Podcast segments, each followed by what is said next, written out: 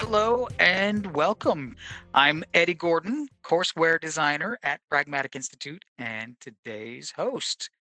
A quick shout out at the top of our webinar today for a project that we're very proud of the Pragmatic Alumni Community. If you haven't heard about that yet, you probably haven't been listening, but uh, the Pragmatic Alumni Community, or the PAC, is a members only exclusive online community. You'll find everything in there from a curated library and peer discussions to member exclusive events, access to our instructors as well. The whole goal being so that you can spend less time searching for answers to product questions and more time implementing them. There is a slide on the screen about the pack. I believe if you're quick, there is still an introductory rate of 30% off the list price for those who register early. So check that out at pragmaticinstitute.com slash community. All right. Our guest today is a self-described product process geek.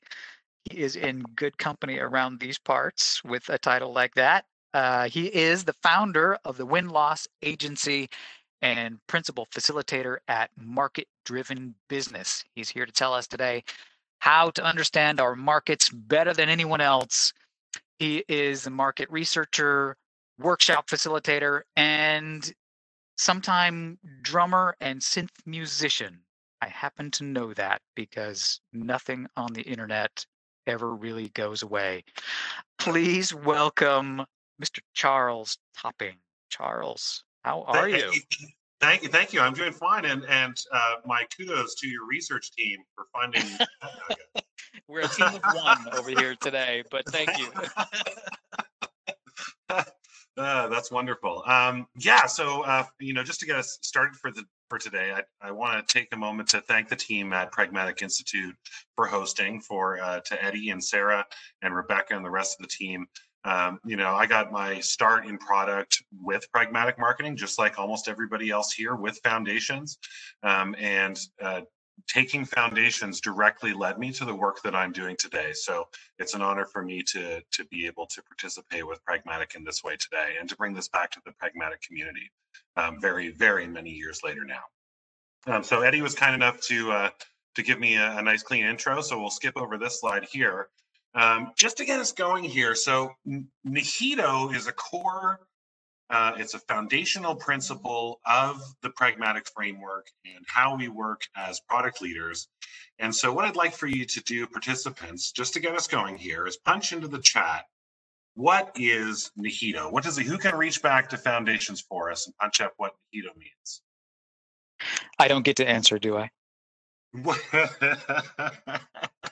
Is there a prize? Is there money? You don't get to do that. Uh, okay, okay. We'll give a nice big shout out to Jennifer Wise for being the first one to come out with nothing important happens in the office. And that's, of course, uh, one of the truest things that we will ever believe in product. And so a key point for us to remember is that smart teams aren't just ready to learn from their buyers. Smart teams already know their buyers. Now, if you just just give me one moment here, I'm going to do a quick little aside, and I'm going to turn on my video, and I'm going to just uh, see if I can get this here. Now I keep over my left shoulder the question, are you ready to learn from your buyers? And this workshop today, here, don't need to look at me the whole way. So this workshop today is going to cover that for you. It's going to give you the tools, it's going to give you the process, it's going to give you the understanding that you need to get there. And where does that information come from? Well, for the last five years, we as a team at the Win Loss Agency and then uh, the team at Market Driven Business we have done everything that uh, you can do wrong in Nihito interviews. Um, we have learned from that, and then we've done it wrong again, and then we've learned from that, and then we've done it wrong again, and then we have learned from that. And so the contents of today's webinar are really more than five years of learning on what to do and what not to do, and then ultimately best practices that you can put into your own work every day as a product manager. And the one thing that I want to add is that um, it uh, it takes a lot of time to do this, right? Or so you think. So let's get on with the presentation. So what's the process? The process it can be broken down into three individual steps. we're going to start with our research. And the research usually involves interviewing buyers or users or influencers or other participants in the space, uh, open-ended questions. We're going to have conversations with them where it's really like a back and forth, just a straight conversation with what it is that's going on in their life, what their problems are, very problem oriented. But as you'll see a little bit later on, we'll be able to focus on a lot of other uh, parts of their experience in working with your organization. Once we've pulled together all of that research, then we're going to, uh, it's kind of like a big, um, like a big pile of, of, of, Lego bricks. They're just all piled up together. And what on earth does all this mean? It doesn't make sense. We just got the raw materials. And so it's in the analysis that we're going to put that together into a structure that makes sense for people that you can actually now use to pass on to the organization. And that's, of course, phase three of any uh, Nihito project. And that is uh, the reporting and the feedback. Because um, if you if you don't pass this information on to the organization, if change is not found through the work that you've done, then why is it that we're doing this work? Ultimately, the reason that we're doing this is so that we can affect change in the organization. So let's start with what Nihito interviews are really good at. Nihito interviews are really good at discovery. They're good at learning things that you don't know yet, at better understanding. And the most important thing that I want you to remember with Nihito interviews is that they are contextual they provide the context to all of the big data that you're already getting. And so many organizations today um, use the information that comes back from their apps or uh, they're SaaS service and they're watching how the users are, are interfacing with the software, they're working with it. Um, and as we do that, or even our Google Analytics, if we're in more of a product marketing role, we look at that information and then we derive decisions from that. But what's ultimately missing from a lot of that information is the why. Why is it that that is happening? And so we end up divining why the why the why is happening because um, we have to try and figure that out. So what Nihito interviews are so good at is providing that real world market driven from your buyer explaining to you why it is that they are performing the actions that they are. So these Nihito interviews will help you to contextualize your big data. But of course, Nihito interviews aren't good at everything. So what are they not good at? Well, they aren't good at validation. And that's because we, as busy product professionals, don't have enough time in any given day to um, talk to enough people to reach some sort of uh, statistical relevance right? We can have a lot of interviews. We can confirm a lot of hypotheses. We can feel pretty good about where it's at. In fact, uh, performing interviews will help you to feel, yeah, oh yeah, that's right. We were thinking about that, or oh, we've just been talking about that last week, or oh, geez, the people in support have been telling us about that. And so it'll kind of confirm your hunches. But really, until you go out there and use other messages, uh, methods like uh, consulting your big data or performing uh, surveys or other forms of validation, um, you know, you don't really know for sure. So again, we'll get back to Nihito interviews are really, really good at discovery, at learning new things. So you might ask, well, when's the best time to do a Nihito interview? All the time. All the time is the best time to perform a Nihito interview. Um, things change, right? They aren't the same all the time. Uh, and even now, with things changing so quickly, we need to stay on top of having these conversations and we'll get to how to help you with that coming down the road. So I want to give you a really good pro tip here. Um, and that is to tie the research that you're doing in your Nihito interviews to the research to the strategic goals of your business. And the reason that we want to do that is because oftentimes uh, product teams go ahead and make uh, an awful lot of research. They conduct interviews, they analyze the interviews, they learn all sorts of great things what happens is they go to share it with the organization, and then another team says, Well, we've heard differently. We talked to the customer too, and we have different information. And so then the product team becomes the only, or the product marketing team becomes the only ones who are really paying attention to the product developed knowledge, right? Um, and so if you can get right in at the beginning of your project and you head over to a sales lead um, or another person that you know within that part of the business, and uh, you get somebody from support or you get somebody from the development team, and start asking them what it is that they want to know. Tie all of that into the strategic goals of your business. Then you've obtained operational buy in for your research before you've even begun.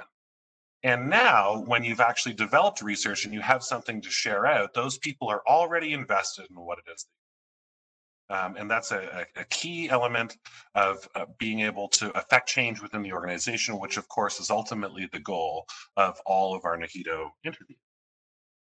So to start us off here uh, with the workshop portion, I hope everybody's had opportunity to download the link in the chat. Uh, make sure you download the document and have it open if you can on uh, kind of the right side of your monitor, a second monitor if you've got it, but have that open because we're going to uh, be working that through the rest of this process. So Charles, we had a sorry to interrupt you there. We had a few people mention that they couldn't access it through Google Docs specifically. I think most people can, but do you have uh, maybe another link where they could access it? I know you had one where only a few people could access, but maybe those few people yeah, could get it through that other one. Let me, We'll pause just, for one, let me pause for one moment here, and I will. I will get that for you. Um, Eddie, while while we're doing that, let's um, let's chat shop a little bit. sure. Um, what's a what's a good one for us to talk about? Um, so, Pragmatic has been uh, been conducting win loss for quite some time, right? Oh yes, uh, we have to drink our own Kool Aid. Is that PC to say? Eat our own dog food. That's the phrase. um, you know what the fun part is? Uh, I do too. Um, I uh, send uh, uh, is that I, I, I but I, the thing is I don't um, because you can conduct your own uh, research, right? Um, but what can end up happening is that people feel a little bit on the reluctant side to um, to be uh, totally openly honest, right? Uh, and I, that's okay. I understand why they would feel that way because uh, there are there's kind of political things going on, right? So right. Having a, th- a, third party do the interviewing for you can really help you uh, get um, I don't know if cleaner information is quite right. So I'm just going to send this to all attendees. Here we go. There you are, friends. Let's grab that, and hopefully that's been a good opportunity for everybody to Let's come up with what is it they want to learn. And what I want you to think about with this, what do you want to learn? It doesn't have to be like a big lofty goal. It can be something quite small. Um, but uh, even just kind of what keeps you up at night. What is it that you want to learn from your market? And the reason that I ask it is that um, is that when you're conducting this kind of research, it's a unique opportunity to hear from your market right? And so you really want to take advantage of that opportunity. And so there's something within your organization that says, uh, we really want to learn this. So just think about what that could be for you as we get going back with our presentation again. And just give me one moment. And we're back. Thank you for your patience, friends. Um, okay, so I'd like to reach out to you in the uh, Oh, geez, we're having somebody else who's having trouble connecting. Okay, all right, we'll uh, we'll see what we can do. Just follow along. I'll explain it uh, as we go. And if you've got a separate sheet of paper or you have a, a Word document open or something like that, I will be able to explain to you what it is that we're doing, and you'll be able to follow along fairly well. Um, okay, so what I'd like for us to do as a group, if you can, punch into the chat and let us know how many of these six apply to you. Any number from zero through six just start punching them in. Let's see. And what I let's how many people do, do does this resonate with? Look at it go. Absolutely. I am very pleased to see a few zeros, and I would very much encourage you all to find jobs at those organizations.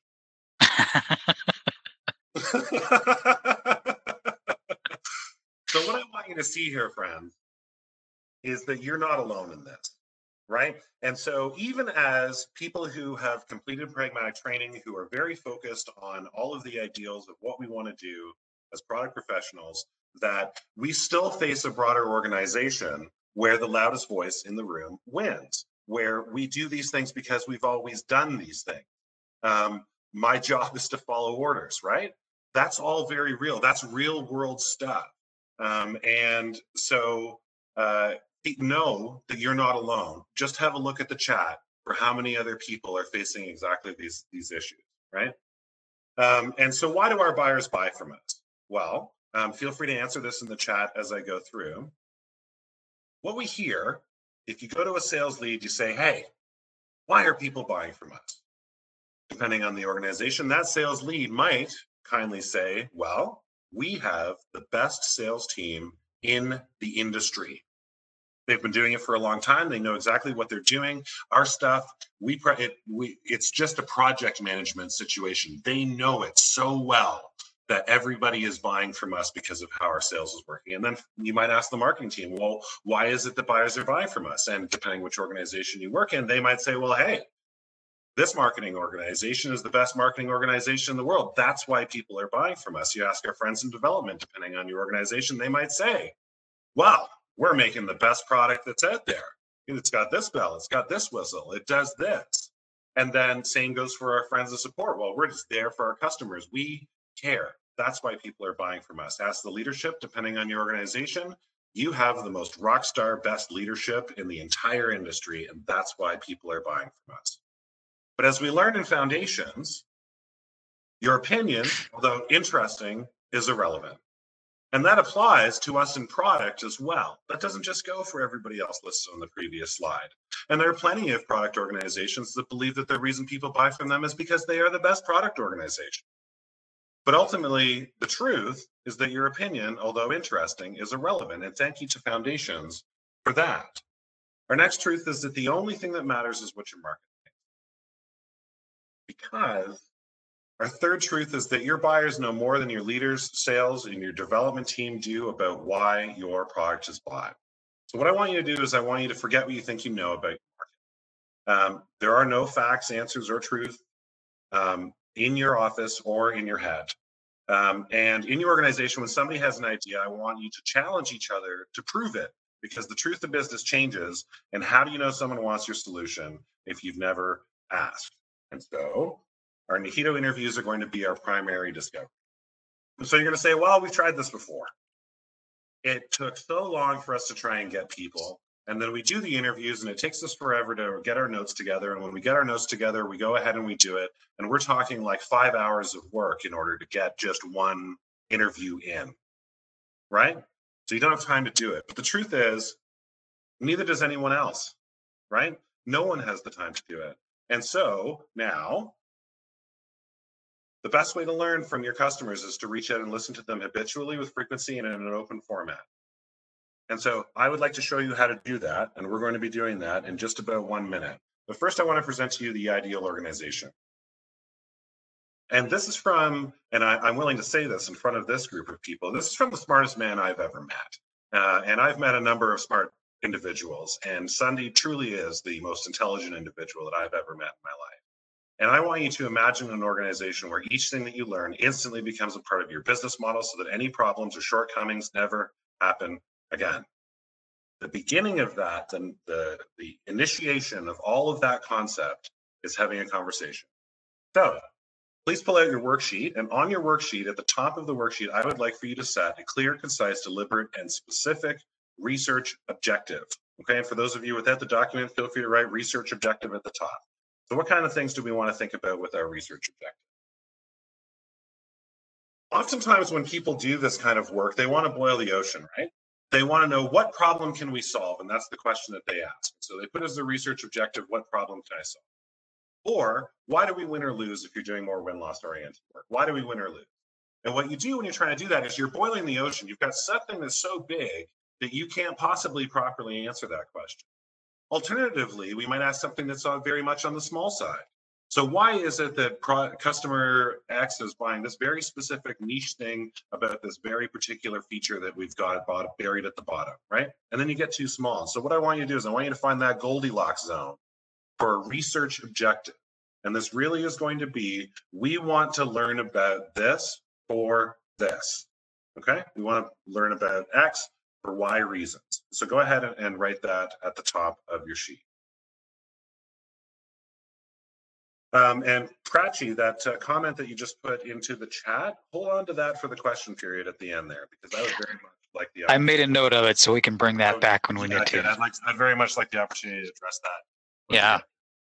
So hopefully everybody has the had the opportunity to put down a research objective um, just it doesn't really matter what you pick at this point in time, right? We're doing this as an exercise, and you can refer to this later, and you can look at other ideas. Just get a, a research objective down for yourself.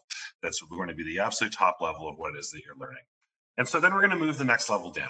And the next level down from our research objective are our topics that are going to help us reach our research objective. We need to define our lines of questioning. Okay, go ahead and write that as a headline if you're missing the, uh, the template. We're going to reach our research objective by asking about these specific topics. And so if we're looking for something that is a little more problem oriented, then we can ask about initiatives and drivers of solution seeking. If we want to know what the buying process is like for them, we can have questions that are specifically tailored to that. Um, are our communications effective? How do we stand up against the competition or don't we? Where are we coming up short? What features do they have that we don't have? Um, how are we perceived before we started speaking with you? What did you think of us? How did you learn about us in the first place? Um, and then any sort of kind of miscellaneous things that you want to add. And so for the purposes of the template, we're going to write a few. Um, when we get to uh, uh, actually performing interviews, I just want you to keep in mind that you've got about a maximum of 30 minutes to talk to somebody, right? You've got about 30 minutes or so to have a conversation with them. And what that means is that you're maxed out at about five lines of questioning because you've got time for about three to four questions per line of questioning.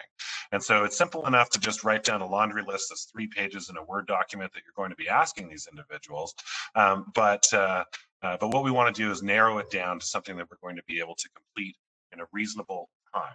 So hopefully, while we've been having this conversation, you've had the opportunity to just pick one or two lines of questioning that you would like to use for the purposes of today's exercise. And like I said, it doesn't have to be perfect. Don't be worried about making something that's going to be uh, uh, top notch on day one here. Let's just have a have a, an exercise here for what we're doing. So now that we've got our, our lines of questioning, now we're going to get down to some very specific questions. And for the purpose again of today's exercise, what I would like for you to do is to pick one of the topic areas that you chose in the previous section. And I would like for you to write down two interview questions um, that ladder up into that topic. And so here are some examples on the screen that you can consider. Hey, Eddie. Yeah. Did you have a construction project uh, that you were doing earlier this year?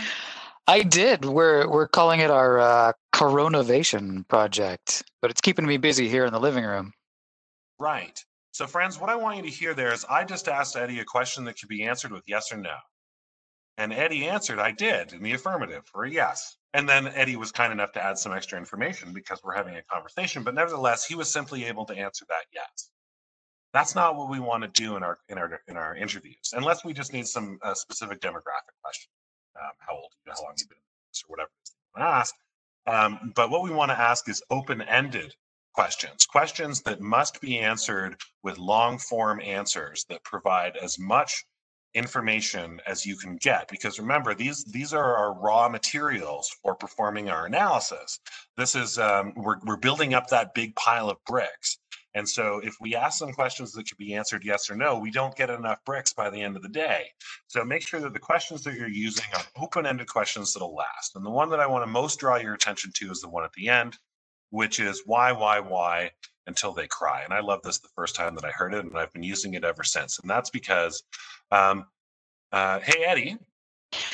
Yes, I'll try to answer only what I'm asked this time. How about that? Thank you. Did you engage in a construction project during COVID earlier in the year? Yes. Why? I was hoping to add a little more space to our living room. Why?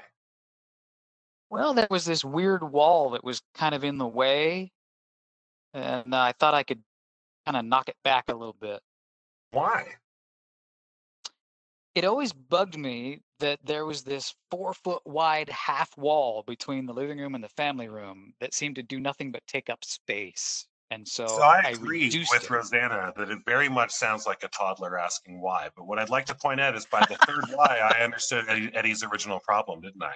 Eddie's original problem is that that wall had always irritated him, and he wanted to relieve that itch of the irritating wall. And it, and I went from a question that was yes or no, which we don't want to ask, with three whys to understanding what Eddie's actual problem was. And so, it, it, you know, it can seem kind of funny that that's the way that we're going to do it, but truthfully, it's the most important question in Nihito interviews is the why. And sometimes we get really cooperative um, participants, right? And sometimes they're a little bit on the less cooperative side. And so when they're feeling a bit less cooperative, that why really is your friend because it could even just get you one extra sentence that tells you that that extra building block that you're going to need for your analysis. Okay. And so that's your question. So we can't speak with everyone, so let's define our interview targets. So it doesn't help us if we're trying to find out why Eddie wanted to get into a construction project if we start asking Sarah what kind of car she drives, right? And so we need to narrow down who it is that we're going to be speaking to. One of the ways that we can do that is we can pull a list of recent evaluators from Salesforce or from somebody on the sales team, however it is that you're keeping track of your customers in your CRM. Uh, and we want to pull out some recent evaluators in the market, some people who within the last 60 days have engaged your organization. Um, and I'll tell you why, because if you can remember the kind of like the uh, um, the potentials, the uh, evaluators in the market, and the and the um, the people who aren't yet in the market from the foundations course. Those evaluators have recently looked at your competition. They've looked at every available solution within uh, the marketplace right now. They're intimately familiar with everything that's going on. And if you're only going to speak to one person, or if you're only going to speak to a few people, those recent evaluators are going to have the most information to be able to help you out. Now, maybe your research project isn't benefited by speaking with recent evaluators, but generally speaking, the recent evaluators have just finished looking at what the market has to offer and can tell you as much as you would like to know about most things. So consider those recent evaluators for what it is that you're doing. Um, okay, so we have now, uh, we're just about 30 minutes into this call, and it's called How to Nihito Interview Like a Pro. And please notice that we have not yet started talking interviewing. And that's because what makes a program, a Nihito program, truly succeed is the planning that you put into it. And as we go into doing an interview, we've laid it out on this uh, template that you've got. You'll, if you lay it out your questions with, here's this topic, here are these questions. Here's this topic, here are these questions. Here's this topic, here are these questions.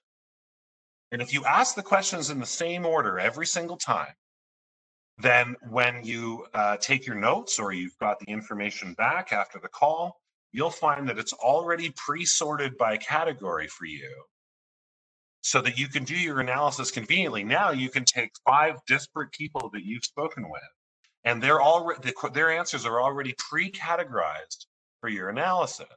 And so what people used to do with Nihito interviews is they want to go into a pure blank white sheet, right?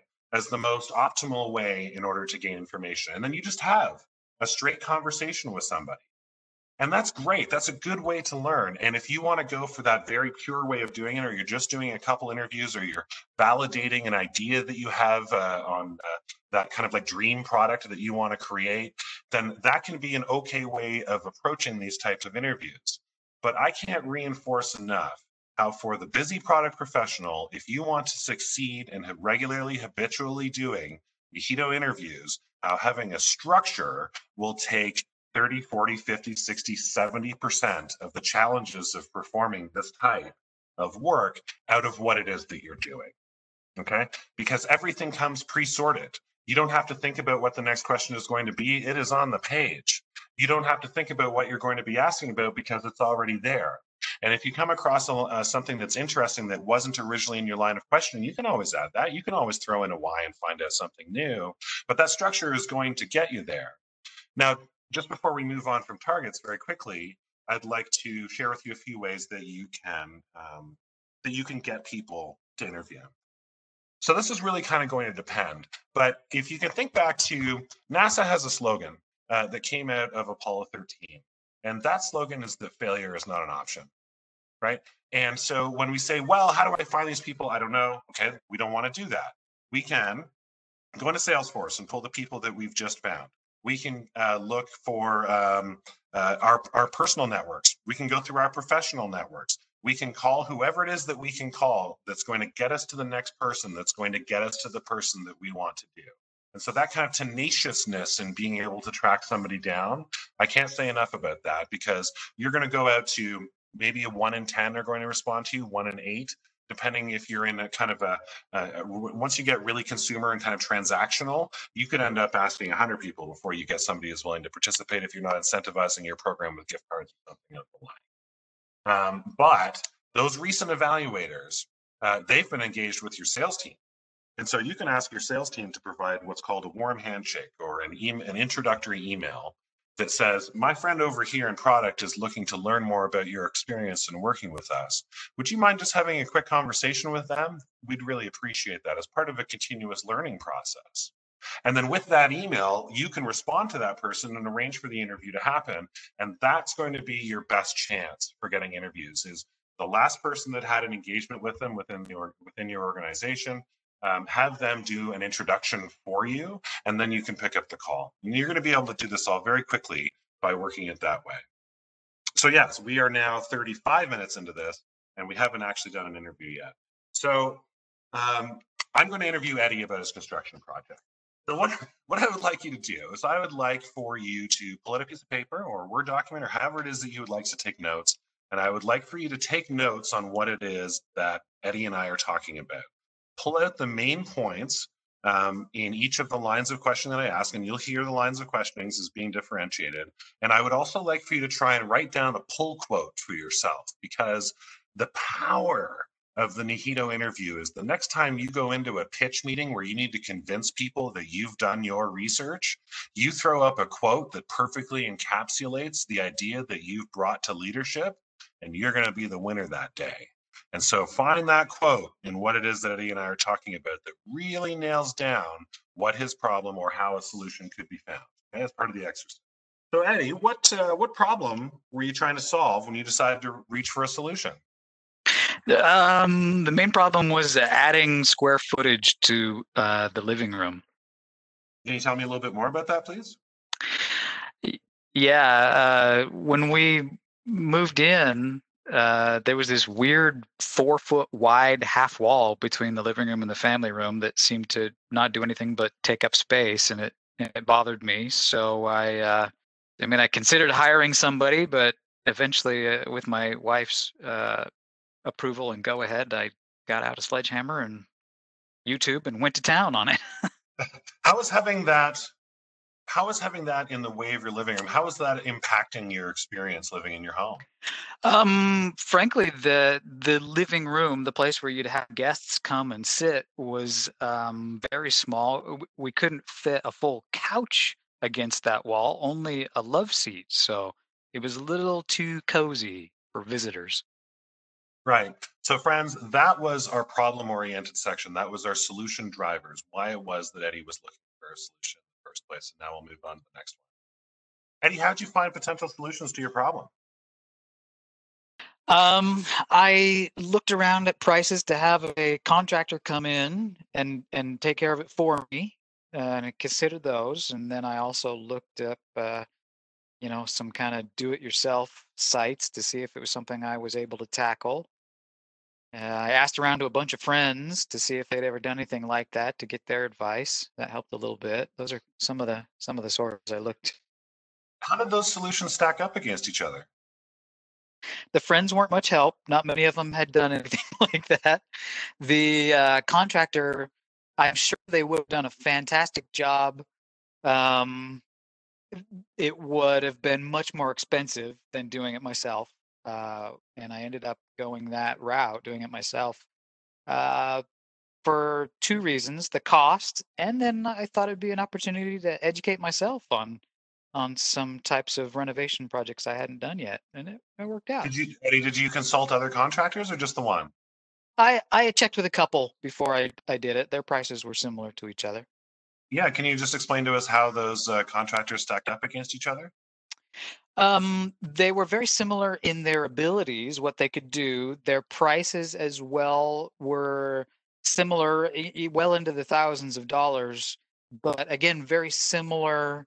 One was a little bit closer uh, geographically, so that that may have been a little more convenient had I gone with that option than the other one was.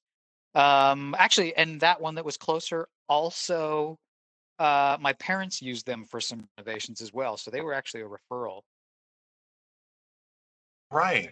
Okay, friends. So now we understand how Eddie tried to source particular uh, contract solutions. He was he found solutions for his problem by reaching out to his network, by uh, searching out for contractors, um, and uh, so let's have a little bit of chat about uh, understanding what that buying process was like.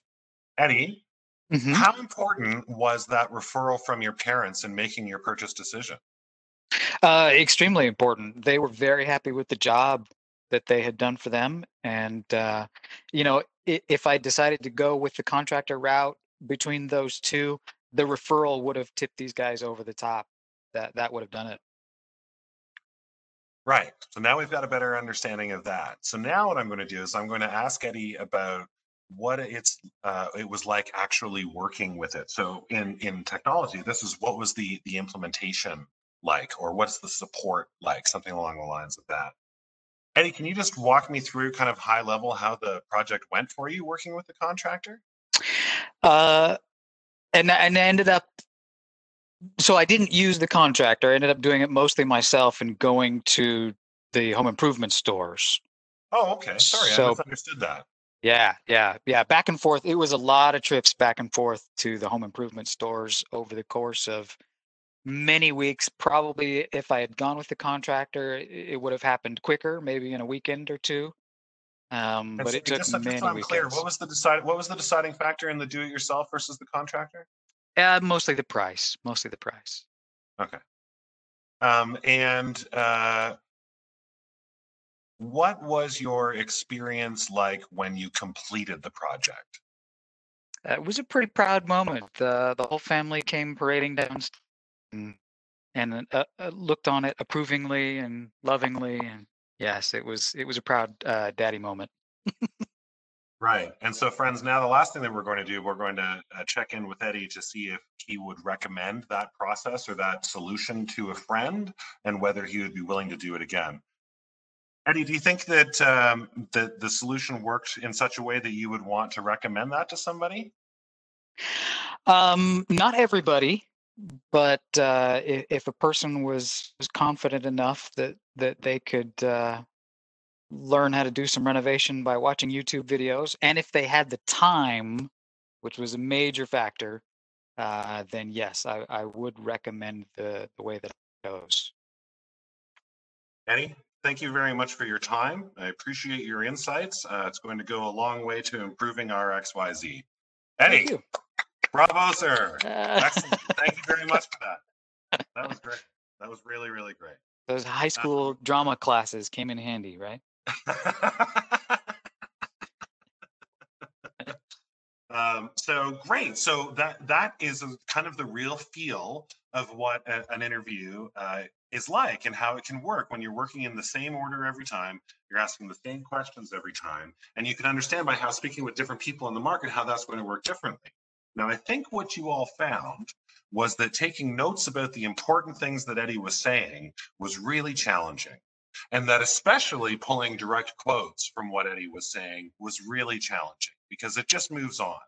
Um, and so I think you found that interviewing and taking notes are not necessarily compatible with each other. Uh, and that indeed the process of taking notes, if you are the interviewer, is going to get in the way of the free flow of conversation, not to mention the amount of time of your available interview time it eats up. And so what we want to do is we want to record our call. And so if the person is remote, you can use any one of the conferencing softwares that allow you to record, record the interview, download the interview later, um, and then if you want to, you can take the time to transcribe it yourself or just now re-listen to it and now take notes and do it. But what you'll find is that that's going to be eating up quite a bit of your time when there are literally dozens of international transcription services that will do your work for 75 cents a recorded minute or less um, and will provide you with a complete transcript of the entire interview, now searchable, indexable, and ready to go for analysis. And so if we go through our project and we have 10 calls, now we've got 10 calls in put together. We summarize those calls, we pull, pull quotes from each one that are relevant to our topics. Um, and that information is now put together in such a way that we've done it in a repeatable way. We've done it in, in a way that um, it didn't eat up all of our time, that we can keep on doing it. And we now have a searchable record of what it was that people said. Okay. And so now that we've pulled all of that together into a package, uh, we want to tell anyone who will listen about what we've learned. Okay. Uh, we need to share this out with the organization because remember the goal of every Nihito program, every Nihito interview is to affect change within the organization, just like Sandeep said in his quote earlier in the presentation. Okay. And so you need to tell everybody who will listen what you have learned. We also, because we planned a little bit, we got buy-in from everybody who need to listen to it in the first place before we even started talking to people. And they're waiting to hear what we have to say. And now that we've done five to seven to ten calls we can actually do that. Now just before we we move into the very kind of final section of this what i want you to know is that between five and seven calls will usually be right. It will directionally tell you what is going on Okay. And so you don't need to worry about getting yourself up to 15 if you're doing a one off project with a very specific research objective. Completing five to seven calls will generally give you enough information to be able to go validate that using a survey or other method. Um, of course, uh, win loss is one of the boxes in the pragmatic framework. And if you're doing win loss, you want to be doing that absolutely on the regular, talking to everybody that you can and now that you've got this method of how to do it in a repeatable way that's very simple, then you can go ahead and, and get about doing that on the regular for yourself. So that is how to Nihito interview like a pro. Let's get to some uh, let's get to some questions. Yeah, we had a couple flow in in the chat. Uh, just another call out to our audience. If you have more questions, you can stick those in the chat. Make sure you're sending them uh, either to all attendees or you can send them to just myself, Eddie Gordon, uh, or you can send them over to Charles. Either way, uh, stick them there in the chat and we will. Hey, there we go. We got them coming in already. So here yeah, goes, Charles. I'm going to. Oh, we get to see your beautiful face. There yeah, hey everybody, smiling. Here is a question that popped up early on from David, who sounds like he's got uh, a, a unique situation. He says, Our customers are local government managers who are mm-hmm. often directed to buy based on the lowest cost, mm-hmm. and they may be held tightly to that standard. How can we use win loss with customers who may not be able to buy on any basis other than price and then he adds, and they're not rewarded for giving honest answers if asked about their purchase rationale. well, the thing is, if you know you're always losing on price, you need to sharpen your pencil, right? Like not to put on my business consultant hat instead of my interviewer hat. Yeah. But that's that's really what it is. But the truth is that that's not really what's happening. They're not really just buying on price. They're buying to spec and on price, right? And so you might be concerned that your competition is um, uh, is is cutting corners, right? They're not doing as much stuff. That's how they're able to get to that price. Um, government individuals sometimes are not permitted to speak about what's going on, but other times they are. And so the only thing you can do is really ask about it. Um, and I highly recommend trying to get a hold of those individuals and have that kind of broader structured conversation about what drove them to do it, how they found potential uh, vendors, what uh, marketing materials they consulted, did they work with a third party consultant, um, what now that they're actually getting into implementation with not you, are they getting what they expected? Is it working properly? Find out what it is that you can. And if you need to sweet talk these people, you go ahead and you sweet talk these people. If you need to incentivize them in order to have a conversation with you, you do that, right? And if you're meeting them in person, put your phone down, put your camera on, press record on video, and let it sit for the duration. Trans have that transcribed later, or get an app that does specific for recording, whatever. Um, but have that conversation because oftentimes when they're just competing on price, they aren't. Mm-hmm. Or you might find that edge within the competitive set. Any specific recommendation for working with government plays? Is there is there any different there than in the private sector? Um, so uh, I'm going to say there is a bit in the sense that they tend to be in a fairly bureaucratic organization, right? And so um, finding the person that you need to speak to can be a little bit more on the challenging side. Um, we take advantage at the win loss agency and market driven business we take advantage of every interview. So we get a customer list we reach out or they reach out help us give us the warm handshake that we talked about that kind of jazz. Um, and then we get a person who's just to the left of the ideal individual that we would have liked to have spoken to. And that'll happen to you too. But that person still has something to say right? And so in the government organization, you're just plain more likely to get somebody who's a little bit left of center because they're so bureaucratic and big um, that getting to that one person who was the influencer or that one person who was the decision driver and buyer can be a little bit on the challenging side. Beautiful. Are you ready to tackle uh, Prachi's question from earlier? I made a note of it here.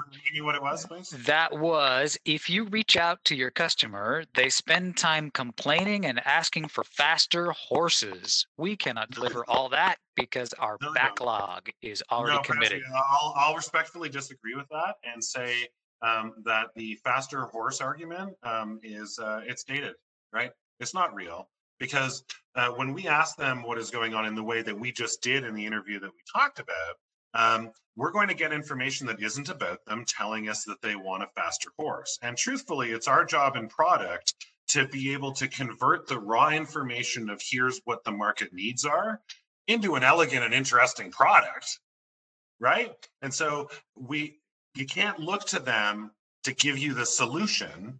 They look to you you just need the problem from them right? And that's what we're looking for in the interviews. We're looking better to understand them what their experience was like trying to find a solution from the drivers how they found people how they stacked them up against each other and now that they're doing something what that experience is like. Yeah there and you go they're just, if they're just complaining you're not owning the interview like when Eddie was doing the interview, if he kept on talking and I about something that was useless, I would have gently interrupted the man and re-steered the question, the conversation the right way.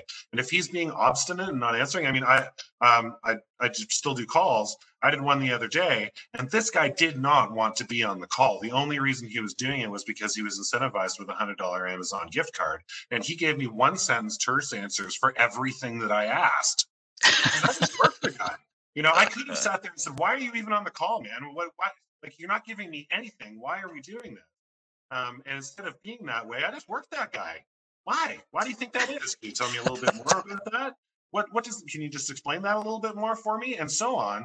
And that ended up being one of the best interviews out of that project because he really said no to that company. He did not want to work with them. And the only reason he was talking to me was because I was paying him to do that at the rate of $200 an hour.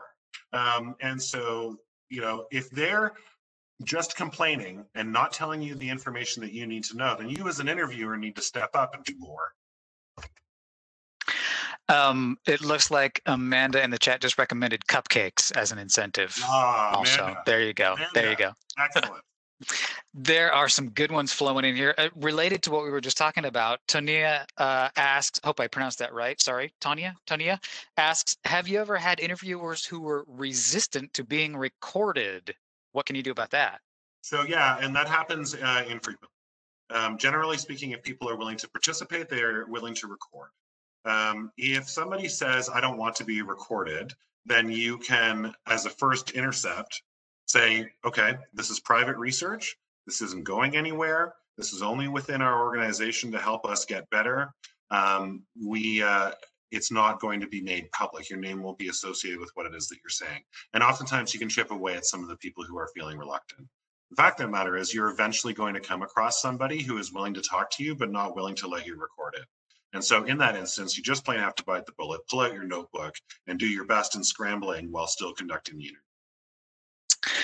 Uh, Charles, here's a timely one from Eric that just came through. It says, considering the current COVID 19 environment, can you provide any best practices for conducting Nihito calls virtually or just by phone instead of person? How do we do that these uh, okay, so uh, if we walk through the entire process, um, the vast majority of the preparatory work doesn't involve being in an office.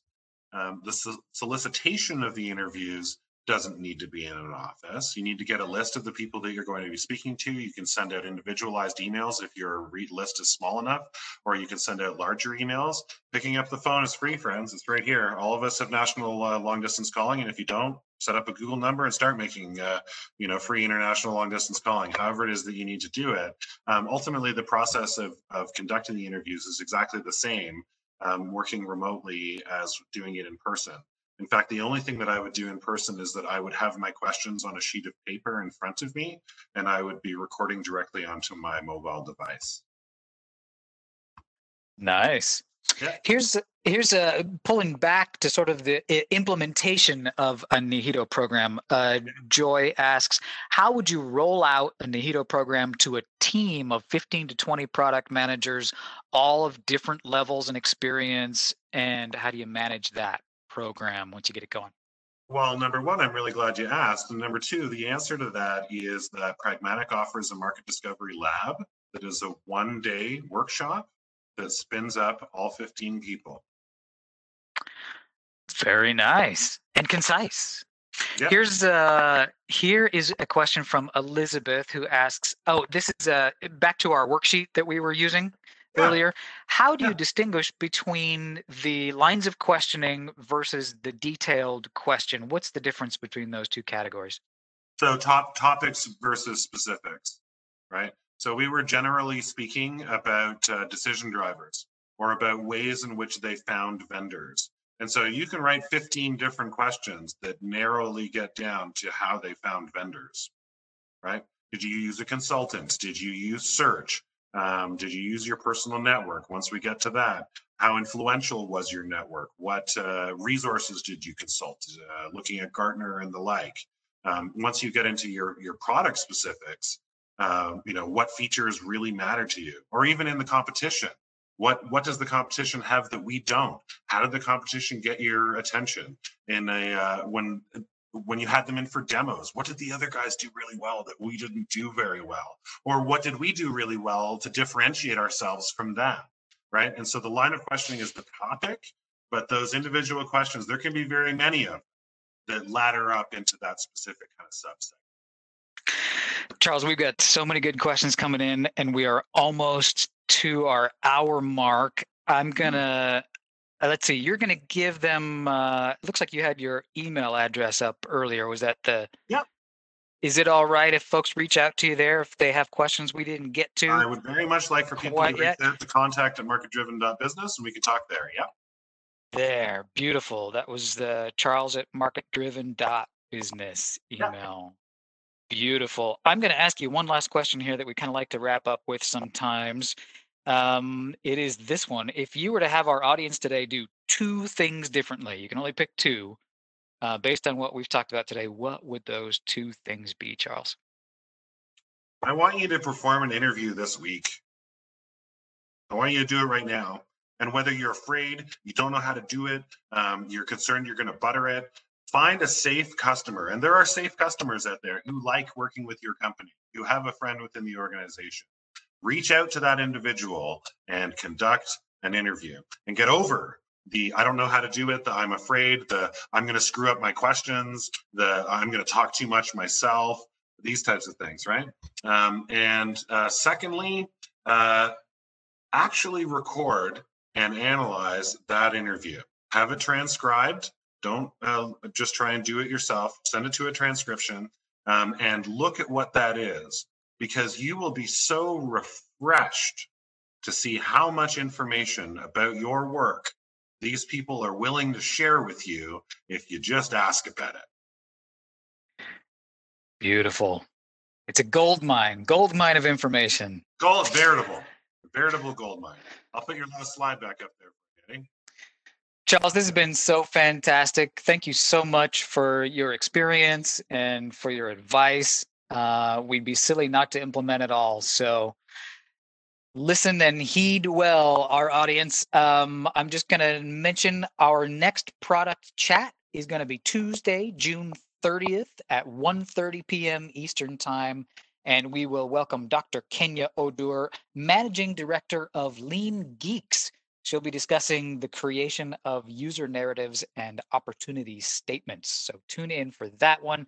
And of course, if you have more questions that our Pragmatic Institute instructors can help you with, you can always join us every Friday at 1:30 p.m. Eastern Time for office hours with a pragmatic instructor. Find more information about that on our social media pages.